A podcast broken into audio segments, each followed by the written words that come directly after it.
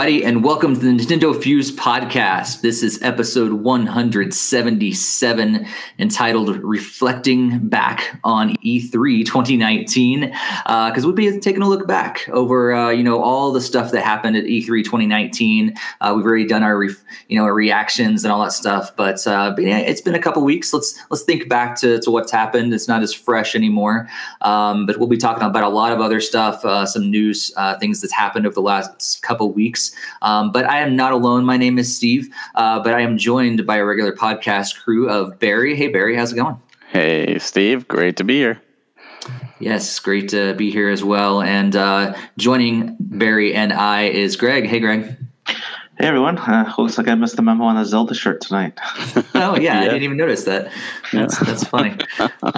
This is one of my new shirts, actually. Like I picked that up not too long ago. I don't feel like I've actually worn it on a podcast yet, even though I think I've had it for maybe 2 or 3 weeks. But yeah, it's fresh out of the wash. So it doesn't look soaping wet, though. Okay, yeah, sure. I fresh out of the dry rack hanging to dry. That's what I should say, not fresh out of the wash. I think I'm still soaking wet. There's suds everywhere. You guys don't turn into the live show. You just listen to the podcast. You're missing out, apparently. Lots of things that happen. I've been on vacation the last couple weeks. I took a trip down to Hawaii, so I had a lot of time to play some games. A lot more downtime than normal.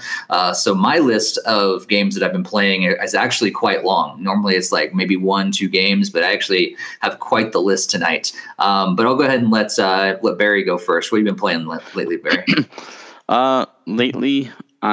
Besides the usual, I'm still Dragalia Lost. I still really enjoy that game. I can't wait for Nintendo to do something with it on the Switch. Put a real full-fledged game, because they just keep adding stuff, and I like the direction it's going. It's just a lot of fun. Pokemon Go, I'm doing my daily stuff, but I'm doing it begrudgingly due to lack of space, and just it's a chore at this point. You're not accepting my gifts, though. I have no room. I have no inventory room. I have max inventory room on everything, and I just want to go more. It's just a pain. Really, you just don't want to be best friends with me. I see how it is. Absolutely. That's clearly it, Steve. He's trying to send you a message, Steve. He wants you to play Torna instead. Yeah. That's like, right. Discouraging you from playing Pokemon or Go. Dragalia Lost is probably... Finish Torna.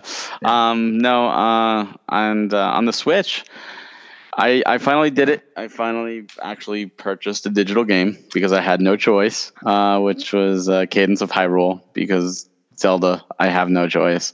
And if they put out a physical, which I hope they do, bundled with Crypt of the NecroDancer, a la Puzzles and Dragons, I would totally buy it again. Absolutely. Because I had a lot of fun. And we'll be doing a game chat on it, but I really enjoyed that game. Way more than I thought I would, because of the rhythm aspect. But so I did that. And Bloodstained just came today. My Kickstarter edition, so I'm really looking forward to playing that. But until then, I've been finishing up everything in Final Fantasy XIV, because Shadowbringers drops this Friday, and that will absorb my life for the next 8 to 10 months, maybe. I don't know. We'll see. We'll see. New expansions, lots of new content, lots of excitement, and the community's all ready for it, and our community's all ready for it. So I'm just looking forward to playing with my friends. Cool. And the physical community is all ready for it. It looks like you said that it's all around New York City, if you can tell. Oh yeah, Square is bumping a lot of money into this game, and hopefully there's still talks. Maybe 14 will come to the Switch, so that would be really awesome. Because I think having this, you can already do it kind of with the Vita. If you play the game on PS4, you do remote play on the Vita, you can actually play it portably. So if you could play it on the Vita that way, you can easily play it on the Switch. Even if they did some kind of streaming service or something, that'd be great. So it'd be really nice to see them do that, because Final Fantasy and Nintendo have such a rich history. Yeah, so Final Fantasy is what, like 7, 9, 10, 10, 2, and like 12 already, I think? On the Switch, yeah. But yeah. So many systems have Final Fantasy games. Yeah, those are all older games at this point. Well, Final Fantasy VIII is also coming too, and Crystal Chronicles, and the Chocobo Dungeon is on the Switch now. It's a spinoff. So There's a Final Fantasy 15 Pocket Edition HD or whatever is also on the Switch. Right. Are we getting... Oh, go ahead, Greg. I was going to say, they still need to do 4 and 6. Yes. Yeah, 4, 5, 6. Yeah. I would say, is that the remaster of 8 coming to Switch? Yes. Yep. That's physical also, okay. Too. Cool. So we're not getting the 7 remake, but we have regular 7. Well, we're not getting the 7 remake right now. I don't know if it can run well on the Switch, but I don't even know if they know what's going on with that game, because it seems like it's going to be 2 Blu-rays and it's only going to be at the first half of the game as an episode, and that's coming next year. And I don't know. It's not even the full game. Yeah. I mean, I know that game's big, but 2 Blu-rays for only like the first part of it.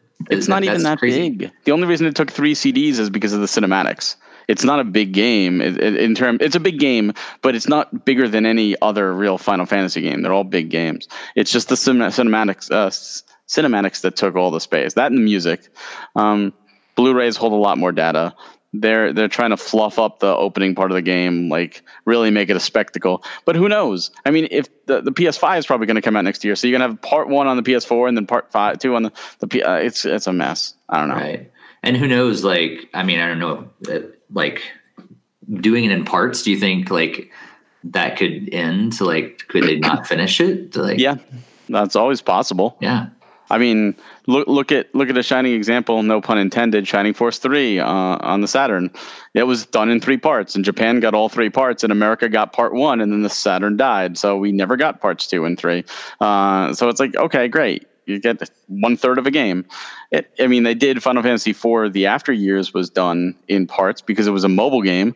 And then when they brought it to the WiiWare, they had it all in parts that you could download. And then when they released it on PSP, they had it all combined. So it's not out of the question for a Final Fantasy game to be in parts. But it kind of feels sleazy to take all this time just to release half a game. Yeah, yeah, that's true. Greg, what you been up to lately? Well, I guess no company here. Like, I got plenty of my own list of games I've actually been playing for once. So instead of just like, I just haven't fired up the Switch or just been playing this one game called Paw Patrol or something, I actually have a number of games I've been playing. So I'm still, I don't always mention it, but I'm still doing dailies with Fire Emblem Heroes, and got sucked back into Dragalia Lost after their crossover event. So I've still been playing that daily as well. I noticed. I'm so happy. I almost thought I was able to drop that one, but got sucked back in after that. But yeah, let's go over to the Switch. So last weekend I really got my hands on Tetris 99 for the first time. I participated in that Maximus Cup thing, and that was actually a lot of fun. I had a lot more fun than I ever really thought I would with Tetris 99. So I got up to rank 6 in one of the matches, so I thought that was pretty good. I hit 13 like a couple times, and then pretty much all across the board. I've never been the first one out yet, though, thankfully. So, but I did have some unlucky rounds where I've gotten up like around the 80s or 70s or something, but most rounds I at least passed the half mark at 50, so... Nice. Yeah, that was a lot of fun. I have to see how well I did, or if I get any gold coins from it. Probably not, because I'm sure there's people that have been playing it like all day, every day, the entire weekend. So, yeah, cool. Yeah, that's the first one. I also did a little bit more with Yoshi. I experimented with the co-op. I let my daughter play a little bit with me, since she wanted to be the pink one, and I was like being the blue one. We were just kind of replaying a few of the levels, but it was still pretty fun. And she had got a kick out of it when we were eating each other and stuff and just spitting out and whatnot. So we weren't playing seriously or really doing much collecting, but it was still fun just to like play around. And she actually got a kick out of it. So she's like, "Daddy, let's play the Yoshi game. I want to be the pink one." That's awesome. That is fantastic. Yep. So that was really good there. I also had said in the last podcast I bought Cuphead. I did the first like level and a few bosses or something, and that game is very intense, much harder than I was thinking it was going to be. Yes, but it is. Still, I think I'm pretty much enjoying it so far, but it still needs a lot more time with it, I think. But yeah, think that's I am playing a little bit of Cuphead as well, and this is the first time playing it. And the playthroughs that I've seen online make it seem so much easier than what it is. Like the people that know what they're doing, like, oh, the first few levels should be a breeze. I've seen people play those over and over, and then you actually play them yourself, and you're like, holy crap, this is harder. Yep. So I keep thinking like the gun will do like more damage, but it doesn't do much damage at all. So that's why I ran into it in the first boss, like that huge slime thing. It was like, had to take me a couple times because I wasn't sure if I was really even damaging it or what. So I also started playing 12 is the New 6. It was a review game I got like 4 or 5 months ago that I kind of neglected. I'm actually not a big fan of that one from what I've played. So it's like a kind of like a top-down like Zelda-esque dungeon thing with like a Wild West theme to it. So you kind of go around and having to like kill like some bandits and whatnot. And I don't know, I found the controls very difficult to get used to, because like I would say like, oh, press and hold A to pick up the weapon. I would do that, and then he would never pick it up. So I don't know what was going on. So I was forced to try to use the knife to kill all these guys with guns, and you can imagine that's can be very difficult. Yeah, exactly. That sounds about right. Like from what we learned on our last podcast, you prefer the knives and the swords over guns. So yeah. But it's much harder when the one hit kills you and you have to stab them like 3 times with the knife. It's not exactly a fair fight. I can't throw the knife. Oh, that's too bad. Cool. Anything else? No, I think that's about it this time around. I was trying out some new games and finally got some time to play through some of them. So cool. Let's see. Jakester, what's he been playing? He said Hat in Time. He's been playing that. I am actually not familiar with that game, but he said he really enjoys it more than Odyssey. So it seems like you know what it is. Barry, what's that game all about? It's like a 3D platformer. Okay. It looks kind of like Mario 64 style, and I've heard very good things about it, but I've just been waiting for a physical release. But yeah. Okay. Cool. I don't know why I hadn't heard about it. Let's see. I already talked about Cuphead. I played Cuphead for a little bit. I did get a little frustrated by it. I finally just had to put my controller down and say, you know what, I'm moving on to something a little easier. And so I have not spent that much time on it, but it is at the point where it was almost, it's borderline too difficult to where, like, I wouldn't say it's like too difficult, but it's borderline at that point of difficulty where I was like, did I waste my money on something I can't even get past like the first several levels on? Like, that would be really annoying if it was. So I think I still have like confidence in myself. I can eventually get past it, but it's going to take some both like, you know, work playing it, but also like mental work to like not get too frustrated and just want to throw the controller. Let's see what else. I played Pokemon Go. So I did take on vacation, and so I caught a lot of different stuff that spent a lot of time in the airport on the way back. And so we had like a bunch of delays and layovers in the San Jose airport on Saturday. And so I pretty much had Pokemon Go open like most of the time, because I had a Pokestop and a I'm forgetting what it's called, the tower, like right by a gym where I was sitting, a gym right by where I was sitting. And so I just like keep spinning over and over again, and won a raid battle while I was there by myself, because it was a low difficulty one, and took out, you know, some other gym leaders at one point, and just kept playing at the same time that I was also playing Pokemon Let's Go Pikachu. I finally booted it up, took it out of the plastic and brought it on my trip with me and everything. And so I got quite pretty far in that so far. How are you enjoying that one? You know, I have mixed feelings about it. I think in a lot of ways I like a lot of things about it. So I like that you can see the Pokemon, that you don't have to come into random encounters with them. I mean, some of them still like will come for you, but at least you can try to avoid them. And so I don't feel like the pacing is faster because of that, which is good for someone that sometimes gets annoyed by the pacing of some of the Pokemon games. That's good. I think the pacing being faster. But there's some things that I don't really like about it. And I haven't tried it because I've just played it handheld, but I've heard that you can't play it with the Pro Controller. And that's unfortunate. Right now I'm enjoying it on the go. I think it's a great experience. I'm used to playing Pokemon on the go, so that's fine. But it would be nice to be able to dock it and play it with my Pro Controller. It is much easier to play that game handheld. If you dock it, you have to use either the Pokeball Plus, or a Joy-Con. And using a Joy-Con isn't bad, except when you go to catch, because you have to actually throw. And sometimes you go to throw, and like it registers as just an angle, and it goes flying the other way. And it's like, no, that's not where I was trying to. Whereas like the handheld, you can just kind of go boop and push a button. So it's much easier to catch while playing handheld, but other than that, like the battles and stuff are fine on the TV. Cool.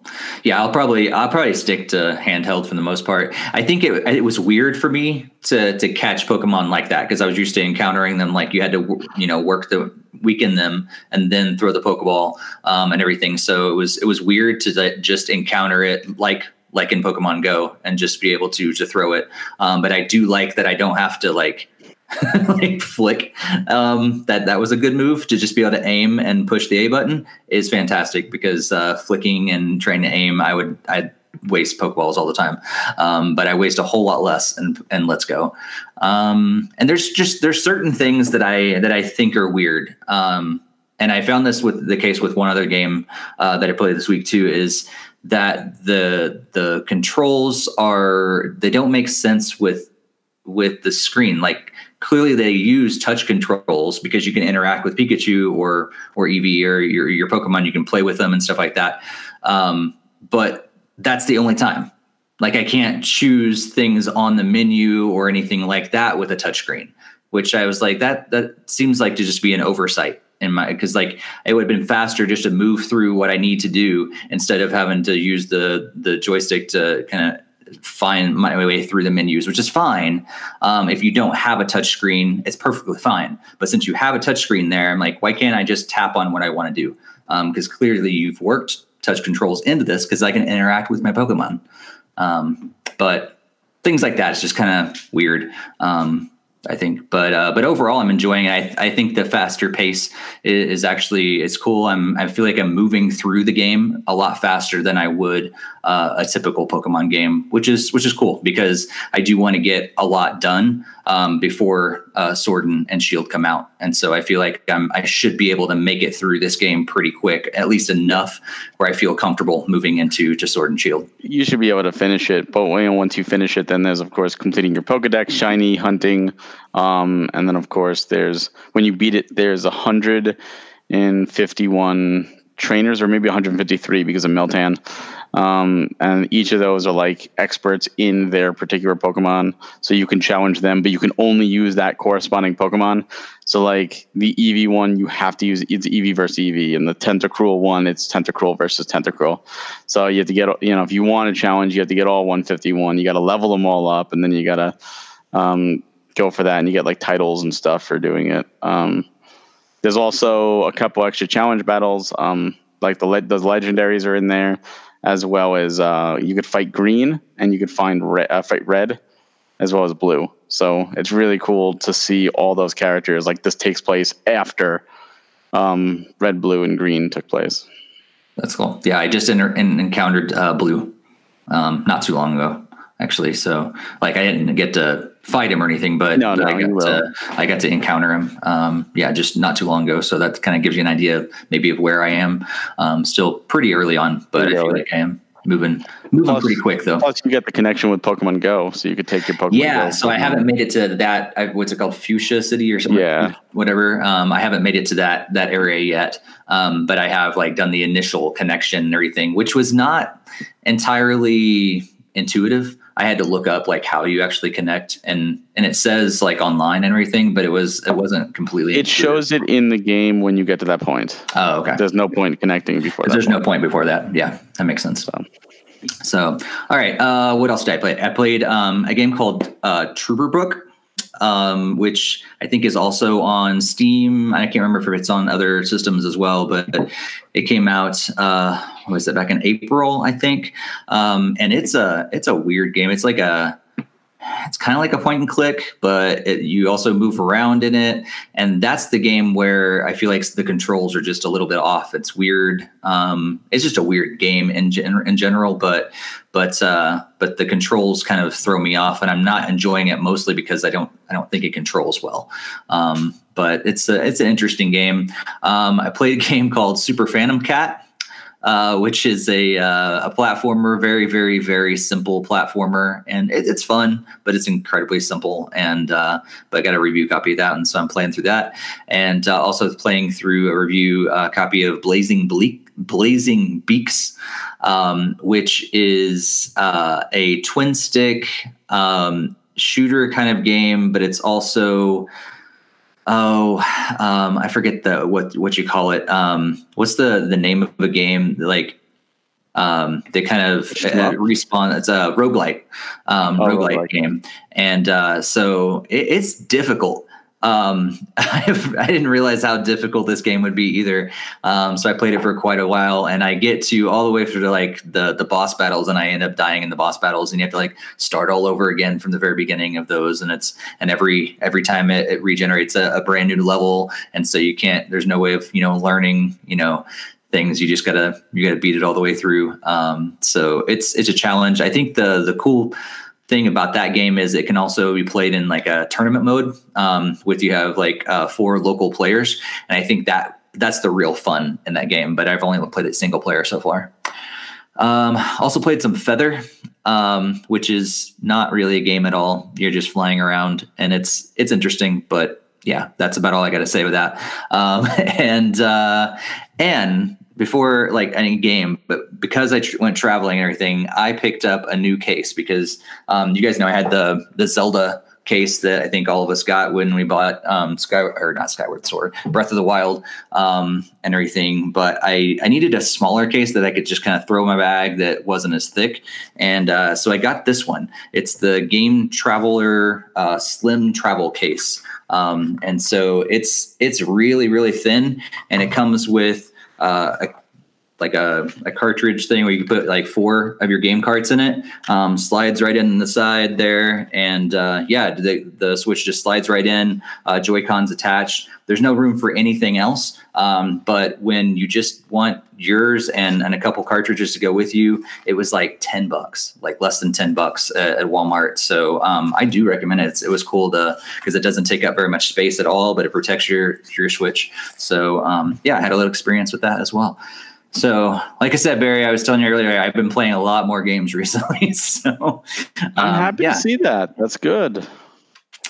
Yeah. So I definitely didn't have the No Time Barry, rubbing off. I'm really surprised that neither of you picked up Cadence of Hyrule. I'm really surprised at that. Really? Yeah. It's not really my thing. Like, although. And we'll talk about that in just a second. Like what I saw at E3 and all the gameplay and everything, now that I've seen it played, it does intrigue me more than the first time I saw it. But it's still not my thing. I don't think I would enjoy it. Would it help you to know that you can turn the rhythm parts off of it, so you don't have to move in a beat? But I don't know. Like, Is it still the same though? Like, it was built around that. Everything moves when you move then, so you can stop and take a moment and think what you want to do, as opposed to got to keep, because there's real the penalty for not moving during the beat is that you lose your combo meter, like you lose your boosted damage. So you want to try to keep the beat going. And there are some challenges where like there'll be a chest and it'll have like a skull on it, and it's locked. And the way to unlock it is to defeat all the enemies in the arena. And then sometimes you'll find another one of those chests that has a little bit more to the skulls, like a bigger skull. And not only do you have to defeat all the enemies on that screen, but you also have to do it perfectly, meaning you can't get hit and you can't miss a beat. and it really becomes its own game in a sense. And it's like playing A Link to the Past, but you start getting into the rhythm, and it's all amazing Zelda music. If you like A Link to the Past or any 2D Zelda, you really owe it to yourself. Like, this was way better than I thought it would be. And it is roguelike too. So okay, the music was one of the things that almost set me over. At one point, I was like, oh, I love just having that in the background, but I could easily just, like turn it on Twitch or YouTube and have someone else just play it in the background. I can just listen to music. So, well, what's nice about it is it's always randomly generated too. So like when you boot up the game, your version of Hyrule will look different than my version of Hyrule. Like Kakariko Village and the Gerudo Village and stuff, they'll be in different areas. Like Hylia will be in a different area. And the map shows you like things like if you're looking for a piece of heart, like it's not like, oh, where is this? Like it'll show you once you get like certain items, and when you die, you lose like all your rupees and you lose most of your equipment, but you keep your weapons, you keep all like the Zelda armor, like the boomerang, the hook shot, the bombs, the bow and arrow, the power gloves, the ice rod, the fire. Like there's so many Zelda items you get in this game. You keep all that. So you're constantly making progress. The warp system is super easy to use. And it's very generous in the sense of like, once you find like a fairy area, you can warp to it anytime. Like, oh, I'm getting low, warp there and warp back. No penalty at all. I really think you would enjoy it. I wish there was a demo. Yeah, I think if they come out with a demo, I'll definitely try it for sure. But yeah, I think I do need to get some experience with it, because I don't think it'd be something I enjoy because of the mechanics. But a demo could prove me wrong for sure. Yeah, I didn't play Crypt of the NecroDancer either, so I went into this 100% blind, and I came out pleasantly surprised. Hmm. Yeah, I was gonna say my biggest thing is like the rhythm thing. I've never really played like rhythm games, so I don't. I feel like I would get a penalty all the time because I have to figure out. Well, they do a calibration at the start, so you have a calibration. Yeah. So it gets like all right, there's a little bit of lag and all that stuff, but it's not like rhythm like Guitar Hero where like, oh, I've got to quickly hit these buttons and then these buttons. It's just moving to the beat of the music. So the beat is always constant. It never changes unless you hit like there's platforms on like buttons. You hit these buttons and like you'll up the tempo or slow down the tempo for a short bit. Otherwise, it's always the same beat. So you're just constantly moving everything. And like to attack, it auto attacks. So like if an enemy is in front of you, you go into the enemy and you automatically swing your sword. So you automatically will attack. So you don't have to worry about the button push. The buttons are only for your items. You have 4 items on your face buttons, but you're just constantly moving. And everything else moves in accordance with you. And it just works. But it's just one beat. That's all it is. I feel like, I don't know, Greg, when I hear that, like I feel like it almost get boring. Like because it's the same thing over and over, and it auto attacks. Like I didn't realize it auto attacks. I was like, if I had to like move and attack, that at least keeps me on my toes. But if I'm just moving the same rhythm all the time, like even though it's great music, like I still feel like that mechanic would kind of get like, okay, I played 2 or 3 levels. Like, all right, I'm ready to put this down and move on. Like I couldn't see a long play session with that same mechanic over and over and over again. Well, it's quick. It's like probably 6-7 hour game. So it's 5 dungeons. Okay. I've really been one for like forced movement either, but at least for a Zelda game.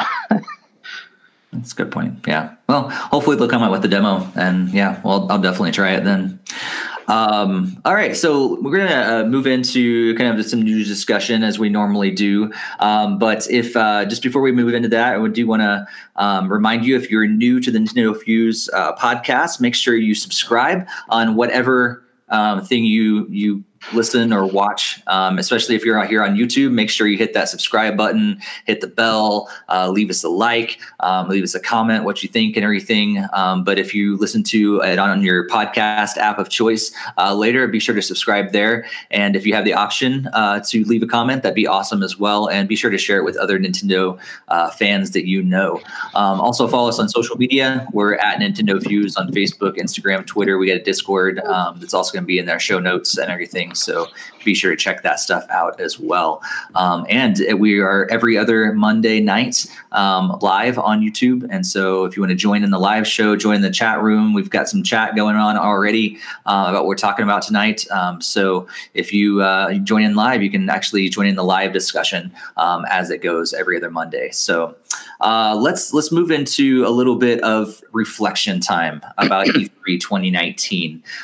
So let's talk about some of the things that were first, like, because last podcast we talked a lot about our reflections about the direct, mostly about some other things as well.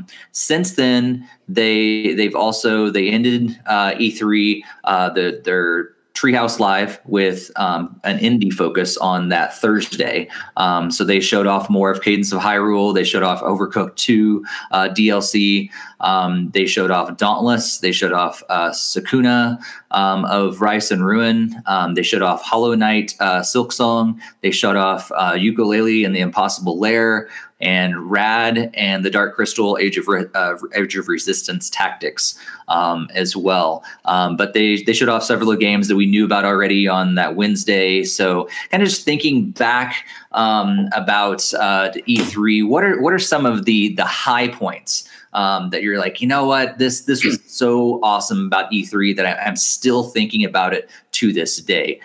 Greg, anything that you kind of just like, wow, I can't believe that we saw this, I heard about it, and you still can't get it off your mind? Definitely Link's Awakening dungeon creator thing. I've been like super excited for that just because it's obviously all falls in line with Mario Maker. So like being able to do that with Zelda, that's just so incredible. And then I already have the Amiibo pre-ordered, so I can get all those bonuses with that. So yep, that's definitely been one thing that's been sticking to it. I'm super excited for Link's Awakening. Cool. Barry, anything that comes to mind that you can't shake? It's been so awesome. Definitely seeing Link's Awakening. Just that's my favorite Zelda game. So to see that and just warm my heart to see it brought back into the limelight. Because it definitely got overshadowed by A Link to the Past prior to it, and then, of course, Ocarina of Time following it.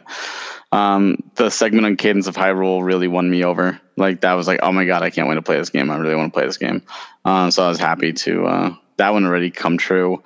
Some of the indie stuff looked really good, better than I expected. But, yeah, I just, like, I watched a little bit of, like, the Deus Ex Machina, and I was like, oh, you know what? I really like this game already. I like the changes. I can't wait for this. And Astral Chain looked fantastic. That game's going to be so much fun. And like seeing some Luigi's Mansion. Like the problem is a lot of these things I'm sold on already. Dauntless looked interesting. I know it's a freebie game. They also did Elder Scrolls Blades on there, which I have been. I'm at the point now where I'm just doing my daily login, and that's it. Just because. There's a lot of waiting and a lot of nickel and diming you. Like, it's one of those games where they have like the pay currency and then the free currency, and the free currency is useful, but it's not as useful as the paid currency naturally. And like, if you get a chest, you got to open the chest, and depending on the color of the chest, you know, bronze, silver, gold, you know, platinum, etc. It takes longer. Like a gold chest will take 6 hours, or you could spend currency to open. Okay, I get that, whatever. The real kicker is when you get a wooden chest, and a wooden chest takes a whopping 5 seconds to open. Okay, that's not terrible. But then you could also pay one of these pay currencies to open it instantly. And it's just like, really, you're trying to nickel and dime you for 5 seconds? Like that's ridiculous at that point. It's a lot of waiting around. There's a lot of good ideas. I'm interested to see how it works on Switch. You know, I'll be able to take all my things over, but there's such a thing as a free-to-play game that can grip you, like Dragalia Lost gripped me, and Fire Emblem Heroes, especially with Greg. But then there's such stuff like this that it's just like, give me your money, all your money now. Like, you really need it, and it's just. But. Well, I mean, one of the first mobile games I played was The Simpsons Tapped Out, and it was basically like you're building stuff, and then like even if it was just going to take 10 seconds, they still was like, oh, you can use the premium currency like just to spend like speed up past 2 seconds, like 10 seconds, and like It doesn't make any sense why that's there, but... Yeah, I mean, I think you could even do that in Dragalia when you build stuff for the stuff that takes like 30 seconds. But like, I've never felt the need to do any type of hurry up in Dragalia. And I've built, I have like over 1,000 in my facility level now at this point. Like, I built so many things. I've done over 1,000 upgrades, and not once have I ever paid for it. It's just, I don't know. See, to me, like, what these mobile games try to do is they try to make it that this is your one game to play. Therefore, you just got to keep going. You got to keep going. And a good mobile game will be one of those that will be, you could pick it up. You could say, oh, I could do a few things right now. And then you're fine putting it down and going about your business and picking it up later in the day. Go, oh, I probably recovered some stamina now. Okay, now I'm going to play it for a little bit, enjoy it, put it down, move on. It's like, if this is your only game to play, I feel bad for you. Like, it's just, it's all about nickel and diming, and that's sad. But other than that, I mean, I watched a lot of the Treehouse, and it was all like, I want this, I want this, I want this, please come physical, or I want this. So the second half of this year looks incredible. It looks insane. And I'm mad because Mario Maker 2 is one of those things they showed off, and it's coming out this week, and I'm not going to be able to touch it. And I know Greg's going to be sitting there making like 1,000 levels and be like, Barry, try this, Barry, try this, Barry, try this. And I'll be like, I can't. I'm busy running stuff in 14 right now. It's true. He's going to keep us all busy. You can take a break and play some of my levels. Nah, I can't. Missed out on like all my Wii U levels that turned out really good. So I know, and well, that was I really wasn't really playing much on the Wii U. That was the Wii U's problem, not the Switch's problem. No, yeah. I'll be able to play it probably in a couple weeks. In truth and honesty, I want to get through the story. Like these expansions are the equivalent of a full RPG, but it's social. So I'll get to it. I'm gonna say maybe mid-July I'll be able to open up my copy. August, the latest. Nice. Well, we're going to talk about Mario Maker 2 a lot pretty soon. But sticking with that, yeah, I mean, what you guys have said, I totally agree with everything. Seeing more of Luigi's Mansion 3 sold me even more on the game. I think it's going to be really cool. I think it's looking really fun. I don't know. I still am not sure what I think about the Gooigi thing. Like, I feel like, I don't know, I have mixed feelings. I think it's a cool mechanic, but I also feel like, that's kind of weird. But overall, I feel a lot more solid about this game the more that I see it. And that was cool. Let's see what else. Marvel Ultimate Alliance 3. Yeah, I was already hyped for this game. Talked about it on several previous episodes, but I'm even more hyped for it. Jakester's talking about Lego Star Wars. That's really all he needs apparently. So I agree. Lego Star Wars is going to be awesome. That's on the list as well. Let's see what else. Oh, how could I forget? The Breath of the Wild sequel? Like, oh my gosh! I still can't believe that my prediction came true, and I can't shake, like, every time someone does an analysis on it, oh, it's first thing that I'm watching online, and just like all the rumors and the speculation about what's going on in this story and people like having different opinions on it all and everything.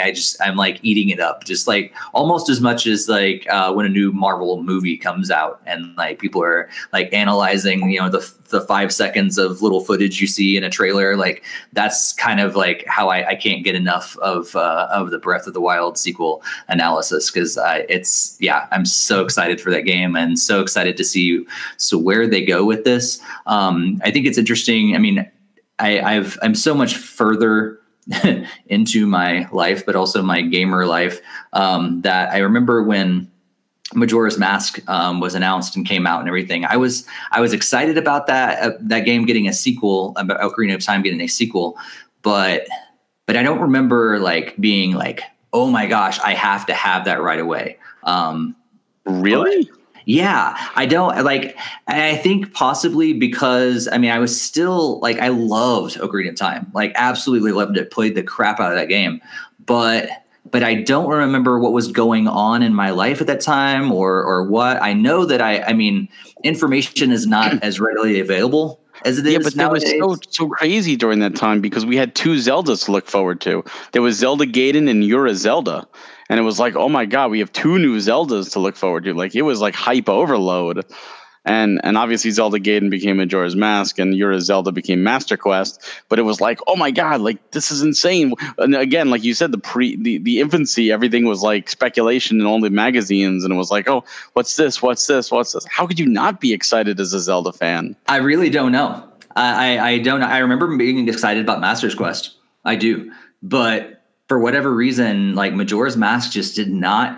I think part of the reason, honestly, was because I did know enough about the mechanics. And one of the things that I've never been overly thrilled about in a Zelda game is the trading stuff.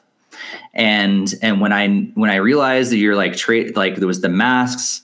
And like, oh, they're building a whole game around the masks. And so my young mind, not knowing everything about it, like I initially, like, I remember interpreting everything like that way. And that took me down a path of like, I'm not going to like this game. And that's, I think, why I must have like just shut that part of my brain off and go, oh, but I'm going to enjoy Master Quest. But and so I was excited about that. But I never, I'm still not a huge fan. Like, it's fun, but it's Majora's Mask is not at the top of my Zelda list. But on the whole other contrary, like this is like Breath of the Wild is one of my favorites. Like we talked about the last podcast, at some point we probably maybe even need to dedicate an entire like episode just to like talk about our favorite Zelda games. But Breath of the Wild is definitely up there for me, and for it to get a sequel and it looks even better possibly and darker, and there's like this mystery around it a little more than the other one, like that's that. Yeah, I cannot shake that from E3 at all. Yeah. So yeah, any other things that you guys saw that you just like, you know, thinking back toward E3 other than Mario Maker 2, because we're gonna be talking about that pretty soon. Just like yeah. Anything else that kind of comes to your mind? You're like, you know what? Yeah, we should spend some time talking about this, like, positive or negative. Any reflections, Greg? Anything? Oh, that was negative. Well, I did happen to read something today about they didn't want to show like Metroid Prime 4 like quite yet or something like that. There was something going on where they didn't want to like cannibalize, like, actually I think it was Luigi's Mansion 3 is what they was the direct quote for it. So I thought that was very interesting that they thought that those two vastly different games could be, if there was some mixed reception over that, but I don't know. That's interesting. So is that to say that they do have enough to actually show us? It could just be PR bull. Yeah, it could be. I mean, yeah, you could read into it that way where it's like, yes, like maybe they could have shown something that's not a logo, or maybe it was just like that was their reason just to not show it is because it's not super soon, but obviously Zelda's not that soon, but I don't know. Yeah. Yeah. Very, you said you got some negatives.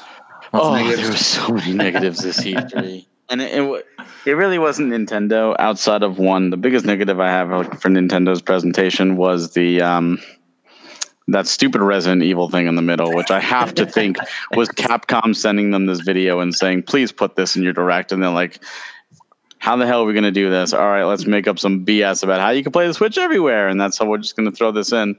But no, like every conference had some real negatives, but none worse to me than Bethesda. I thought Bethesda was like, do you remember the days of like E3 2009, 2010 when like Konami would put on press conferences and they were like train wrecks? Like that's how this Bethesda was. Like it wasn't as big as 1 million. Wow, or giant enemy crab or anything like that. But it was Ridge Racer. It was the. What about Wii Music? Oh, you know what? Wii Music was better than Bethesda because Bethesda had this paid crowd, or his employees, and they were just obnoxious. Holy crap, were they obnoxious! And Bethesda was out there proud, showing off mobile games. That's 90% of what they showed off was mobile games, and they butchered one of my childhood like IPs, like one of the franchises I love and hold dear to my heart as a kid growing up with PC shareware, and that is Commander Keen. And they destroyed Commander Keen. Like, I'd rather them never touch it again than put out this mobile garbage they're putting out. They destroyed it. And Ubisoft was up there too. Ubisoft had a lot of WTF moments. The orchestration was nice. The TV show was interesting, except it's Apple TV only, and I also don't watch E3 to find out what's new to watch on TV. Tom Clancy, everything. I mean, you might as well just change Ubisoft to the Tom Clancy company at this point. The Uplay streaming service. Everyone knows how I hate about digital stuff. Well, streaming is even worse than digital.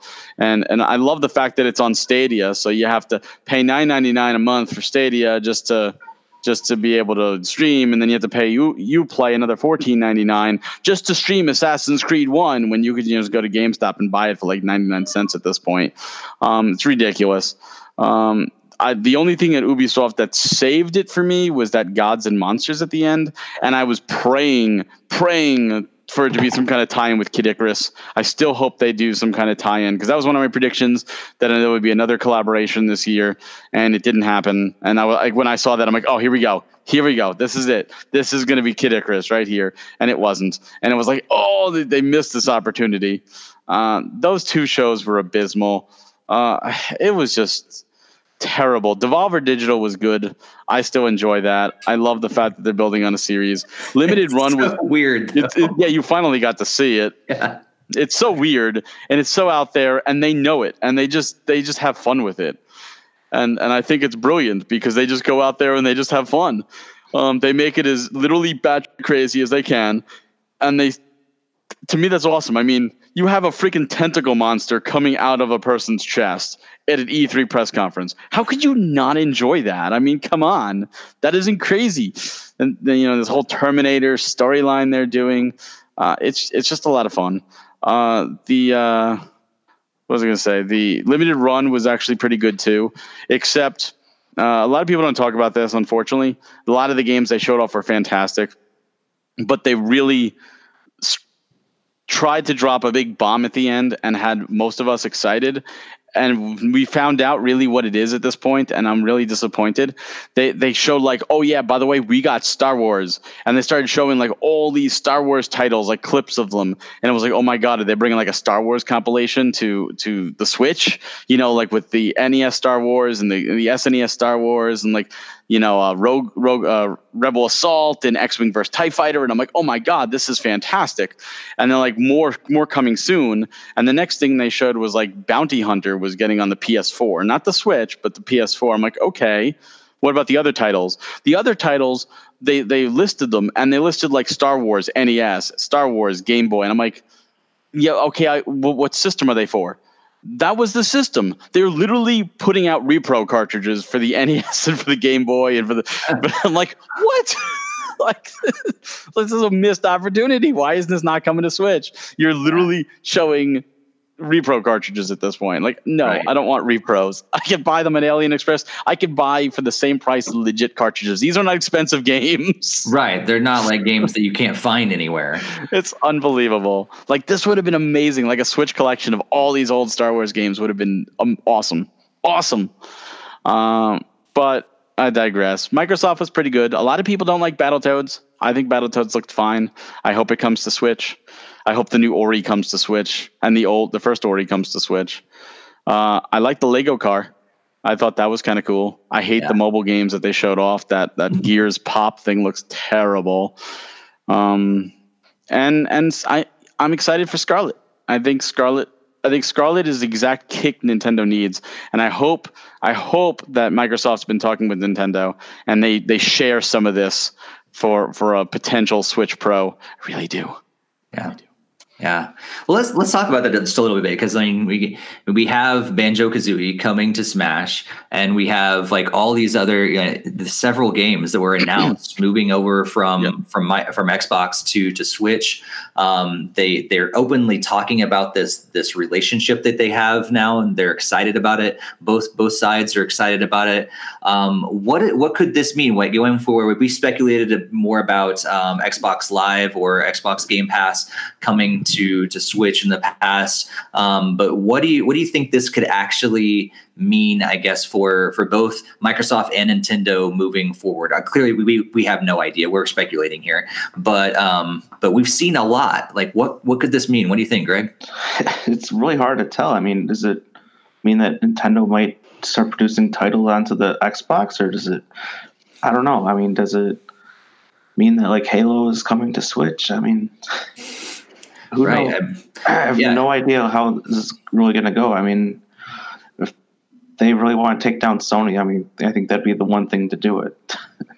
To have exclusive titles that are not on the PlayStation. But I don't know.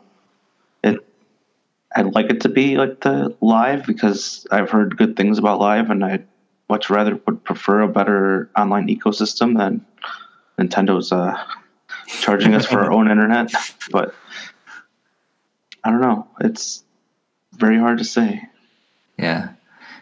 Yeah. Very great. Brings up an interesting point that I've not thought about. Maybe you've thought about this before. We're seeing Xbox games come over to Switch. Are we going to see the opposite?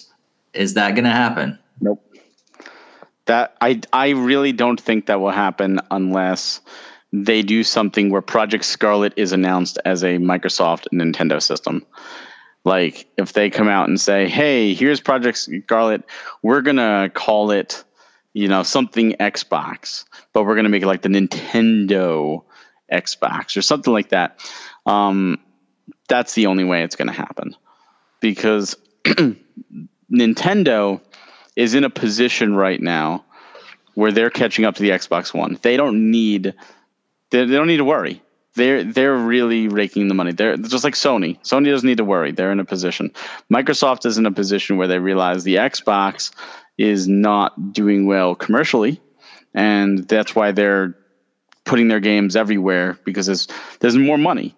Like, it's one of those things that analysts would have said, like, oh, could you imagine the amount of money Breath of the Wild would have made them if they put it on PlayStation 4? Like, yeah. But it wasn't about that. It was about the console sales. Microsoft's like, hey, you know what? Minecraft sells on the Switch. We still make money off of it. That's cool about that. They don't care. And you have to remember, Nintendo's division that's it. Their gaming division. That's 100% what they're doing. Microsoft has a whole bunch of other divisions. It's just the Xbox division doing the games.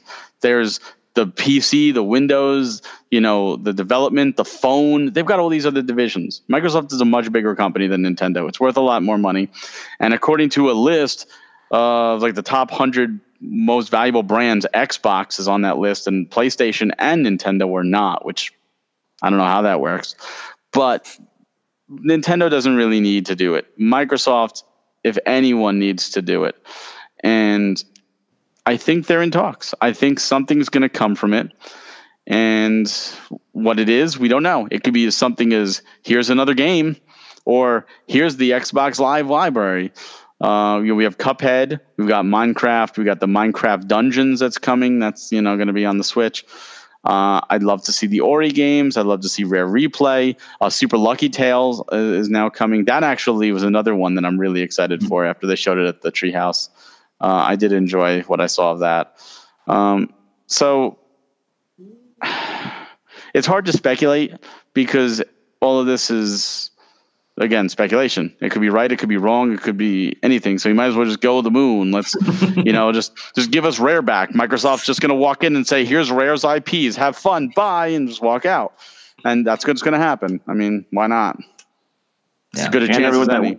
And everyone that worked at Rare that was a part of the Nintendo consoles. Platonic now, and they have a good relationship with Nintendo right now. So that's true. It's true. Yeah, man. Who knows? It's going to be interesting moving forward. And I mean, I don't think, Jakester's asking, would Nintendo ever buy Xbox? I don't think they would. I think that's a price that is going to be really, really, really high. Number one, but I don't think that's probably in their vision. I don't think Nintendo's never really been a buyout kind of company. I don't think that they would change direction just with a new president and CEO and everything. But I guess stranger things have happened. But I don't think. How about they buy Platinum first? Like that's an obvious one. Right.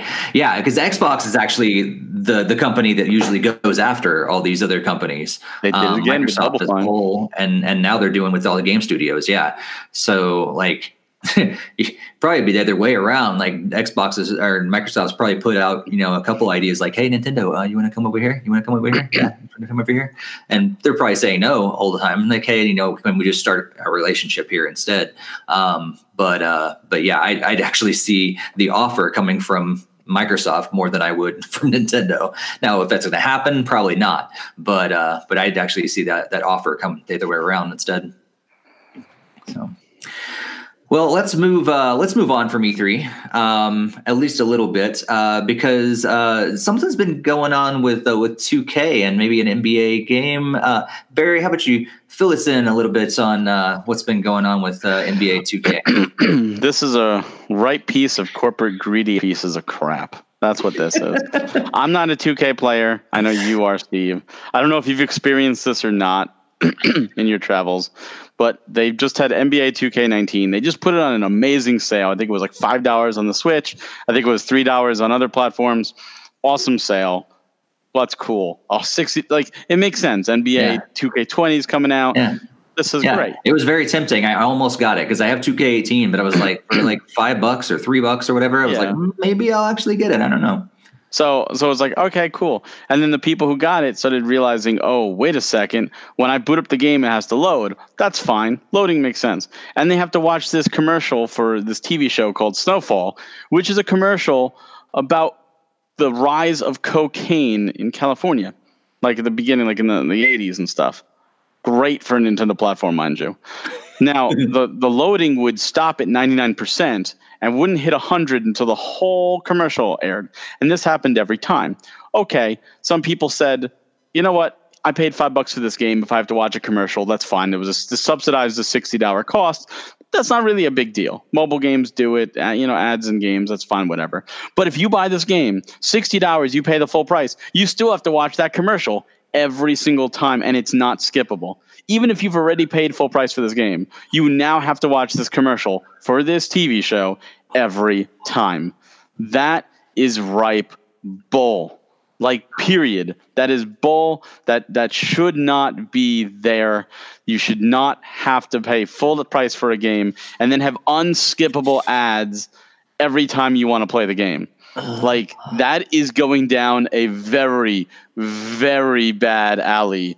That could lead to a lot of like terrible things. Like product placing in games has happened.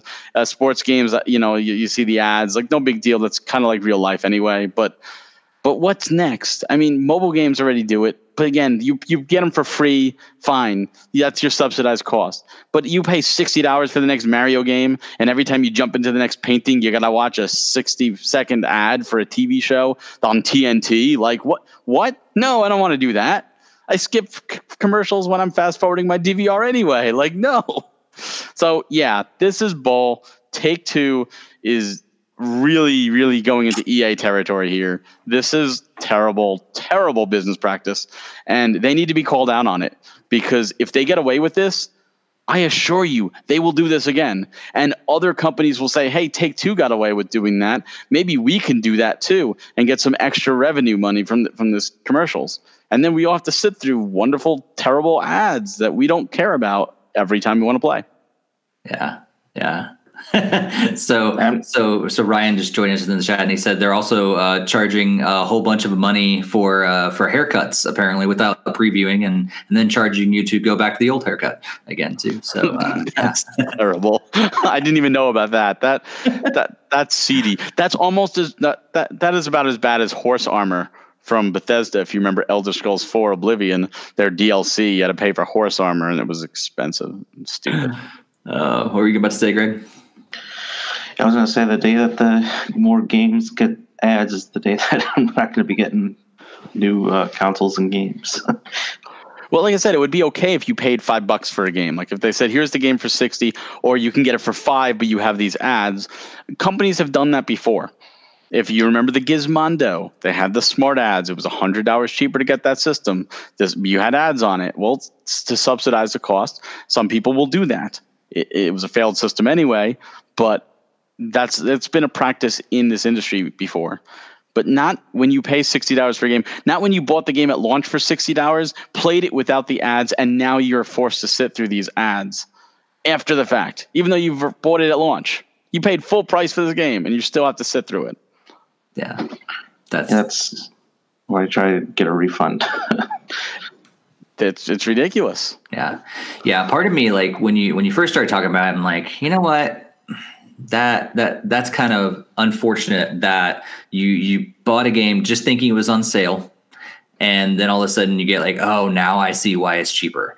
And so initially I was like bummed that like it was just like it's built upon as you're explaining it. So like first I was bummed that I was like, oh man, you get like a lesser than game. But okay, maybe I can rationalize that because it's less money. Okay, no big deal. But then the fact that it's an update for every player to like every time, not even just like a one-time thing, like it's just awful. I have nothing to say except that's just awful, and I hope they you know, maybe it's just a time thing. Maybe it's, I don't know, how long has this been out? Like a few days so far, or is it? I think the update's been, I think, a week now. This update's been out. So I could maybe see if it was like a paid product placement sort of thing. You're like, you know what? We're just going to do it for just a week. Then okay. But like, if there's no signs of it, if it going away, that's awful.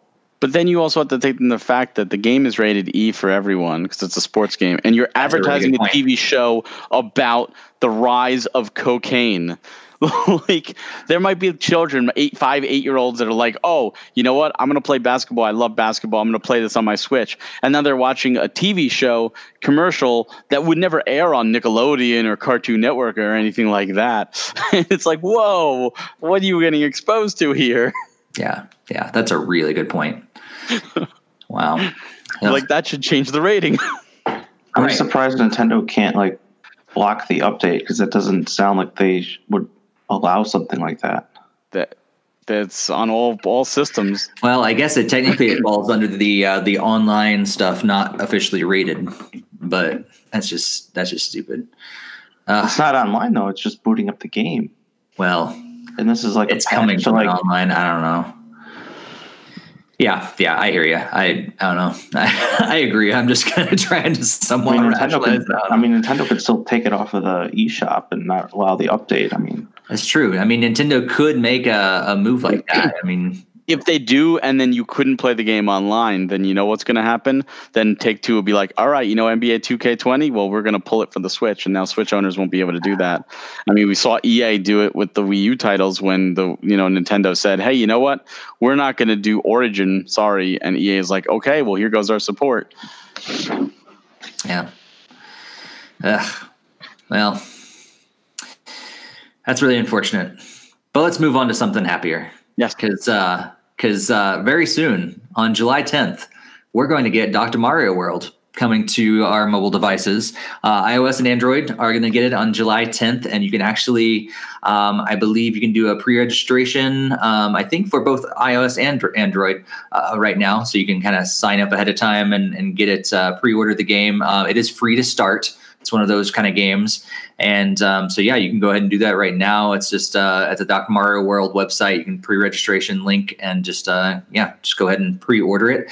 But what I was interested to see is this is not the Dr. Mario that I thought it would be. It's a different kind of game. It's a match 4 kind of game, and it's playing from the bottom up. So you're like sending these in there, and you control it with touch and lining up the viruses and everything. And you can bring in the other doctors, of Dr. Peach and Dr. Bowser and Dr. Toad and many others. They're going to add more worlds as you go. I think there's 5 or 6 worlds at the very beginning and like 200 stages, but they're going to add more as you go. But it does seem that's the good news. On the other side of it, it does seem to be one of those games that that Barry's not too fond of, possibly nickel and diming us with diamonds and some other health things that you can purchase to make things a little quicker and all that stuff. It seems very similar to, was it Pokemon Quest, I think, that had similar sort of things, where you can progress through the game like normal, but you run out of lives or whatever, and you have to wait till they build back up again, but you can make that faster and get more into the game if you spend some of your hard-earned cash. I did pre-ordered it. It's free. But I already did pre-registered for it and everything. I'm interested.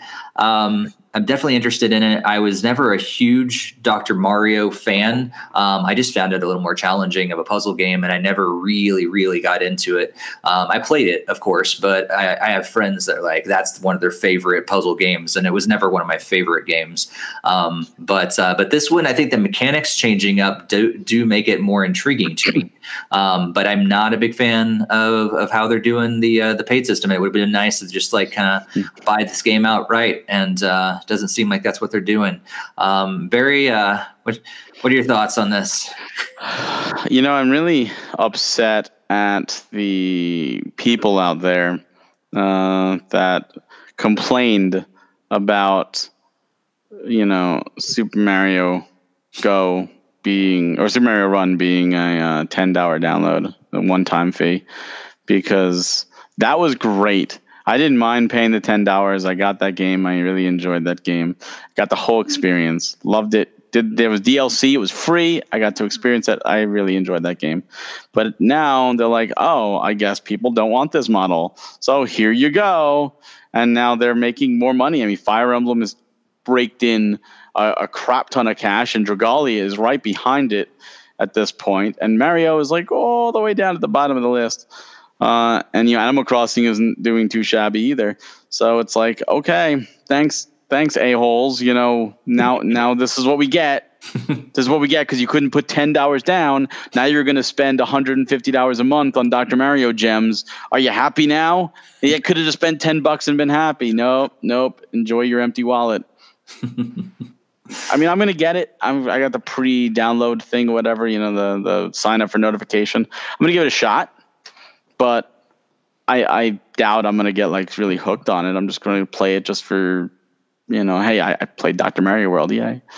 Right. Especially with the loot boxes. You want that Dr. Bowser, man. You better just keep going and hoping. That's true. Greg, what's your thoughts on Super Mario World? That's keep throwing me off. Dr. Mario World. How many times did you get the title incorrect? I don't know. I'm gonna have to quit. I give up. You guys are on your own now. I don't know any of these titles anymore.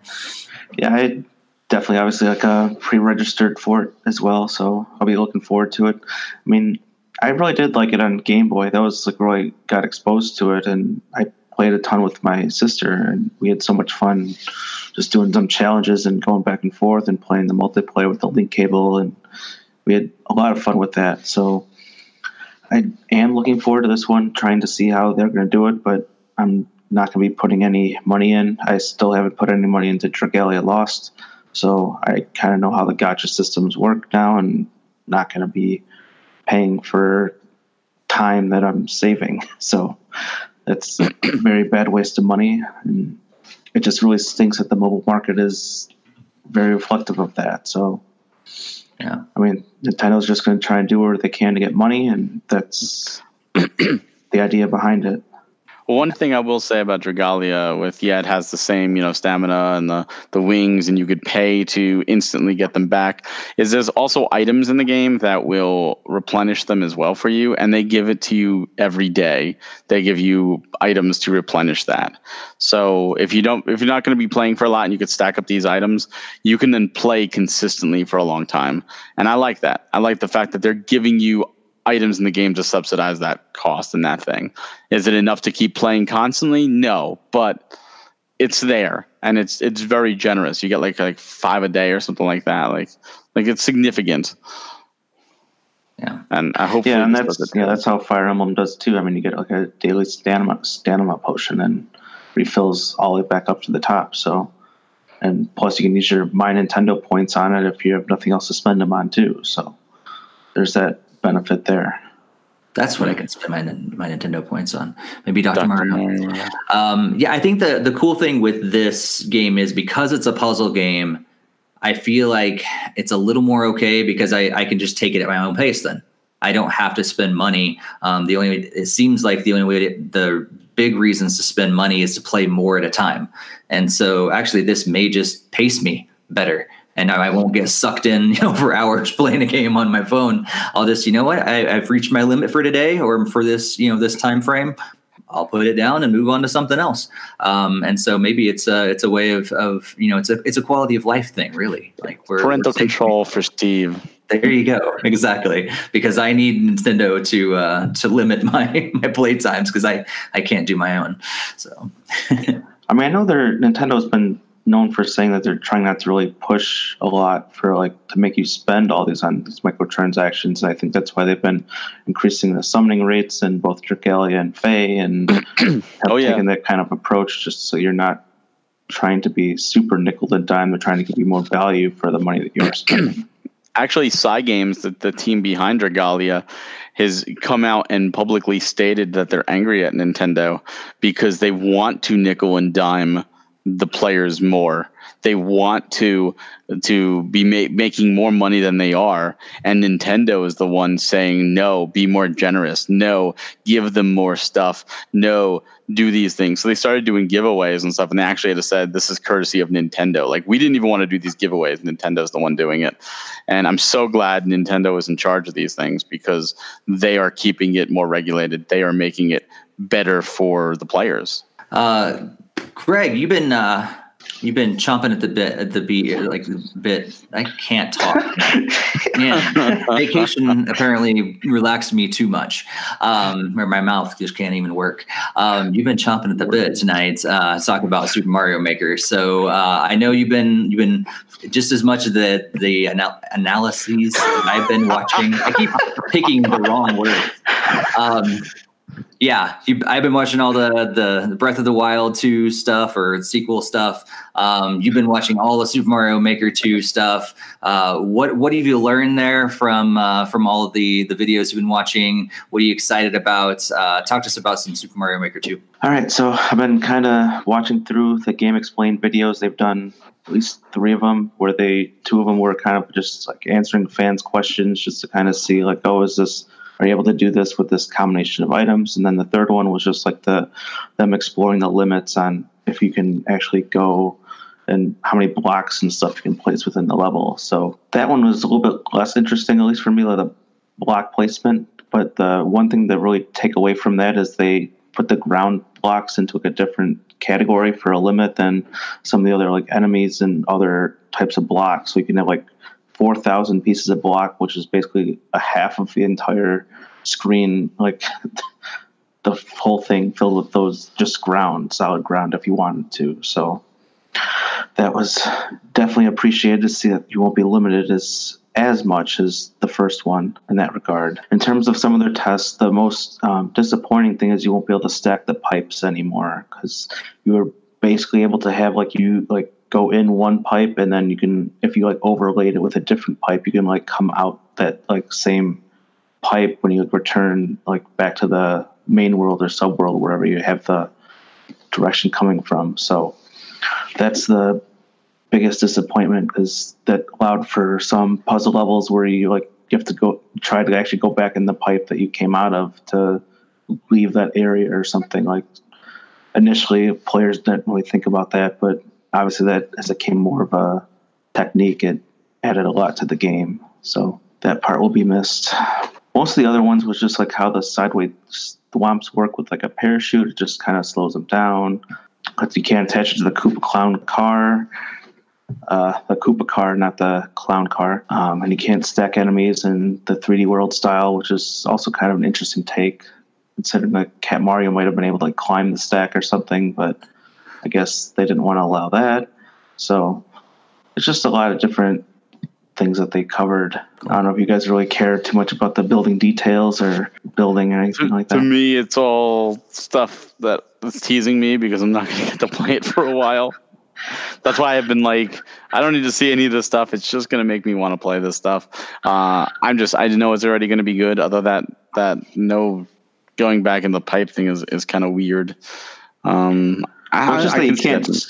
basically just can't stack two different pipes on the same tile. So it looks like you come out of one pipe, and then if you hit down, you can technically enter a different pipe because you had two pipes on the same space. Well, that might be changed. They might fix that.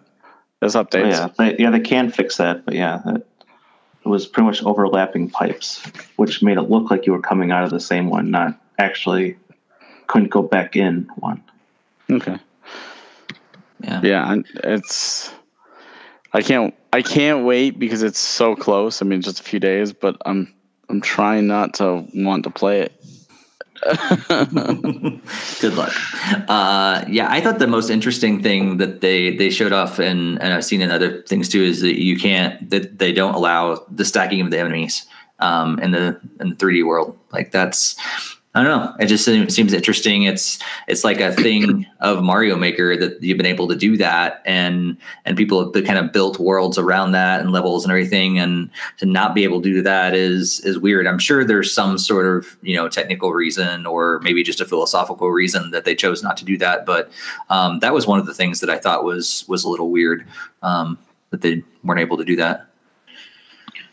Yeah, I mean, I don't know how much I'll be playing around with that style. I mean, I've always loved playing around with Mario 3 and Mario World the most, so.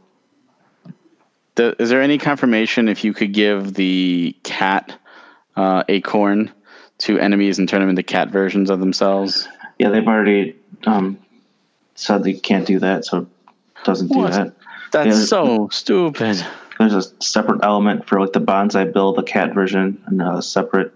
Is there cat Goombas? No, there's not. That's criminal. That's it. I'm canceling my pre-order. I'll make sure that'll make sure you won't play it then. Yeah, now I'm happy because my wife loves Cat Goombas, and she was going to be devastated to find out no Cat Goombas in this game. Of all the things to make you cancel, there you go. That'll do it. Then you'll miss out on that unlimited edition stylus that you got. What about the stylus? I got the stylus coming. Yeah, but you won't be able to use it or anything. Yeah, if you cancel it, you won't get it. No, I just can't. I mean, I just won't play it. I have to get it. I'm going for the full set. But Nintendo. So first, no stylus in America. Now, no Cat Goomba. I know they're terrible right now. Well, at least it's not exclusive to Nintendo Japan and Europe. Only they get Cat suffers there. Nobody gets Cat Goombas. Yeah, but I mean, it's also disappointing that the Mystery Mushroom's not coming back, or the lanky, skinny Mario. I mean, that stuff helped make the Mario 1 style more unique. But it's 1, 2, 3, 4 days away. Yeah. So. Yep. I've already pre-downloaded, just waiting for that activation key. For the download. Nice. I think I keep going back and forth if I'm in a physical. I think this will be one of the ones that I do digital because I would want it at my fingertips at all times. Because Barry disagrees, he wants more physical, but I've kind of now gotten to a more there's reasons behind what I do, and especially for the games that I want to be able to boot up right away, and I don't have to. The hassle of putting a cartridge in and everything like a caveman. Day, we walked up ways. That's right. That's crazy. No, that's crazy talk. Why would someone take a whole 10 seconds to open a box and put a cartridge in and take it? That's just you entitled millennial. Crazy. See, I do have to agree with that. Now I have to take off my case, and then I have to that's kind of a hassle, and then I have to open up the slot. What is this world coming to? God forbid. Push the cartridge down, take it out. So much work. try. Give it a little lick to make sure. You know, I'm really surprised you guys don't have feeding tubes, because all that extra work to make the food or buy the food and then take it and you have to eat it and you chew it and the motion of chewing and swallowing. Oh my God. And you want a drink, you got to pick it up. It's separate as opposed to just going right in. You don't have to stop what you're doing. You just get the feeding tube and you be good. I didn't know that was a possibility. All right. Let's do it. It is a possibility. Put your food in a blender and we're good to go. But you don't get to taste it, though, I guess. If there was cartridges taste bad, so like you can't. You don't need to taste it. It's all going into your stomach. You know, you're getting your nourishments. You're fine. Why take the extra time? You could be playing your digital Mario Maker 2 while you're eating a cheesesteak by having the blended cheesesteak go into your stomach just like that. Like, oh, cool. This is awesome. Save time. You got a point. Even Ryan agrees with you. Yeah. I think he really agrees with you the other way around. But yeah. I'm going to take this out of context. He agrees with you. Yeah, let's just put it right in. Oh, wait, no, he says that's an excellent idea. Here we go. Yeah, keep reading. Keep reading is excellent idea. Oh, totally out of context. We're just going to take right there, that first line. He said it's an excellent idea. But Barry, the critical thing is, how can you change the game when you're sitting on the toilet? Good point. You don't want to get the possibility of dropping that thing, where it shouldn't be. Well, if you shouldn't be dropping it, you have a accidents happen. Counter right there. You put it down. I don't have a counter in mine. You don't have a counter in your bathroom? Well, in one of them, I don't. No. Well, then you know what? You install a counter. You have. Well, not only have to install a counter. Your pants kind of create their own counter when they're at your ankles, right? So you put the switch nestled into your pants that holds it. And then you take that little thing that came with your case, right, that holds your Switch cards, and you take that out of one of your pockets of your pants, and you pull the card out you want, you swap it, and then you go back to playing. Simple as that. What if the game you want to play is not on your person? Mm. Then you better finish your quickly so you can play the game. Oh, well. That's enough. Hey, you brought this on. This is all you. Wait, I didn't. I blame Greg. Greg brought up the. Oh, whoever brought the bathroom, it wasn't me. All right. Let's move on, because we're going to be playing this game. By the end of our next podcast, we'll actually, at least Greg and I will have a chance to talk about it on our next podcast. We'll see if Barry gets to tell Barry all about it. Hey, no, that's what you could do. Barry, there's where you get your Super Mario Maker 2 time in. You have to take breaks from Final Fantasy to do that. So That's when you get your Mario Maker 2 time in. There's no breaks. There's no break. Mario Maker 2. It's ordering the food. Like it's quickly grabbing it. I think it's just built in. It's Mario Maker 2. Nope. So it's for number two. Yeah. Nope. Only if Greg plays in the bathroom with cartridges. Only then. So you gotta break my egg. Taking it. If I'll get him to play this game, then I do have some cartridges I can put in. But it's got to be a physical Mario Maker 2. I've already bought the digital version. Oh, that's just too bad. Right. Here's what we do. Like, if you're listening, you're watching later, throw it down in the comments. Give Barry amazing reasons why he needs to play Mario Maker on the toilet. That's what we need to do. He needs to. So that way we can actually talk about it next time. I'm totally going to make a terrible level just about you and or something and upload it, because clearly Nintendo will allow that. There you go. It could be a toilet level. We'll call it Steve. Take it down. No, it wouldn't even pass the upload for the language in it. That's true. Well, you may be able to poor Shakespeare.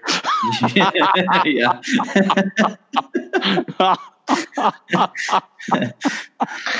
Oh, he just came back. Oh, man, Jakester. You're going to have to rewatch this when we're done. Oh. You missed out. Jakester, here's the deal, though. You may be able to play Mario Maker 2 on the toilet, even smaller, soon. because I don't know why anybody would want to do that. I'm thinking of segues. So segue into the fact that we've got more rumors and potential news about a Switch Mini actually maybe coming out. And things have been kind of going back and forth. We've known about the Wall Street Journal's leaks or their sources saying that there's apparently 2 new models coming this year. And we've talked about it. We've speculated about there being a Pro model and a Mini model and if they're both going to come out this year or one's going to come out than the other or whatever that's going to look like. We have no idea. Nintendo's not said anything about this. This is only coming from sources that are familiar with the matter and from some companies that make accessories for these consoles. And sometimes there's some leaks here and there. Sometimes we hear things that are then eventually debunked and we nothing came about that. And this is actually kind of one of those stories that we heard about some stuff, and then it seems like those weren't actually true. But now some things are popping up again. It seems like Hanson is an accessory company. Nintendo Life talked to them, and they said they're kind of putting out these stuff. It's kind of secretive. But they can adjust it, the final products eventually because they know this is happening. So they're kind of just working on stuff right now to kind of get it ready. But yeah, we don't really know it. Nothing, Nintendo hasn't confirmed anything, but it kind of seems like from these production companies and accessory companies, it seems like things might be happening. Again, we don't know anything for sure, but anything in particular that I don't know. Do you think this is the final, like, I don't know, nail in the coffin, so to say, for you guys, like, finally believing, like, yes, this is definitely happening. This is all I needed, or are you still a little, I don't know, skeptical that this is actually going to happen? What do you think, Greg? I never really was against it, like, actually happening. I just didn't like the idea of having to purchase another console. I didn't think it was not going to happen at any point. I mean, they've really gotten used to doing these multiple iterations with, like, the 3DS that really proved that way through. But I don't know if it's a Mini or a Pro, but obviously it'd be nice to get, like, a Pro one, but I don't know if it'll be worth the money that they'll want to charge for it. And then if they're going to try and segment again and only have certain games only on it, then they'll tie my hands in that way, which I don't hope that happens, but it probably will. Yeah. Barry, it seems like a lot of people are thinking this is going to be that cheaper iteration, kind of like the 2DS of the 3DS line and everything. Maybe, you know, if it would be a little more kid-friendly kind of device, something that's a little cheaper for the younger kids and stuff. Do you think these possible leaks, are they true, do you think, or... I don't like to put much faith in these quote-unquote leaks because while some of them, of course, have come true, some of them, and more often than not, have not. I do think there will be a Switch Mini, and I do think there will be a Switch Pro. When they come out, I'm not sure. I do think we will, if we see a Switch Pro will come this upcoming holiday, I think that they will position it to compete with the PS5 and the Xbox 2 or 4 or 1080 or whatever they're going to call it. I do think it would make more sense to delay it out. Like if they put out a Switch Pro this holiday, it would be more powerful, but it will be instantly passe by next holiday in terms of power. And they want to get as close to that as possible if they put out a Switch Pro. Switch Mini seems more likely to come out sooner because I don't think the Switch Mini will have updated capabilities. In fact, I think if anything, it'll be downgraded capabilities to keep it cheaper. Who knows? They might take things out. Like obviously, the Joy-Cons wouldn't detach. That means no IR camera. That means probably no HD rumble. Maybe no NFC chip reading support. Like really, just trim it down. I think they need to. If they do a Switch Mini, they need to launch it at $149.99 or cheaper. I think that's a pipe dream, but I think that's the smartest way to get in there. Definitely advertise it more towards children, the children's model. maybe do some kind of nerf thing, like a case so to protect it from drops, maybe like a fold over like the old PDAs used to have, where you had like the heavy leather that would come over the screen and you flip it back to protect the screen. One of those on my current model. Yeah, I know. I do too. In fact, I forgot all about them until I was unpacking our Zodiacs, and I was like, holy crap, I totally forgot the Zodiac had one of those. That's really cool. Why is this not on more platforms? I think it's possible. I don't know how good these leaks are. The reason I say that is I think it was Amazon Germany or Amazon Dutch or something like that has a listing for Banjo-Kazooie on the Switch. Like, okay, is this a leak? Is this just someone fooling around? Is this someone that saw the direct and didn't know what the hell they were doing, so they just programmed something in? No one knows. I don't take any stock in these leaks at all. It could be literally anything. I think we've had this conversation on here before about possible Switch Mini. I think we predicted it multiple times in our beginning of the year shows that this is going to be the year we see a Switch Mini. I think if it happens, it's going to happen next year. I doubt it was going to happen this holiday. It could, but I doubt it at this point. It's too late. It's already almost July, but they could have this surprise Black Friday Switch Mini, go crazy, $149.99, and people are killing each other over the Switch Mini. Yeah, I totally agree. I think they should definitely launch the Pro if it does in fact come before the Mini, for sure. Because I think it just makes sense for so many different reasons. I guess we'll see. Before we wrap up and talk about a bunch of other stuff, like where we're looking forward to playing and all that things, I do want to remind everybody just one more time, if you haven't subscribed to Nintendo Fuse on YouTube or your favorite podcast app, make sure you do that. Make sure you hit that bell on YouTube to be alerted every time we post a new video and every time we go live.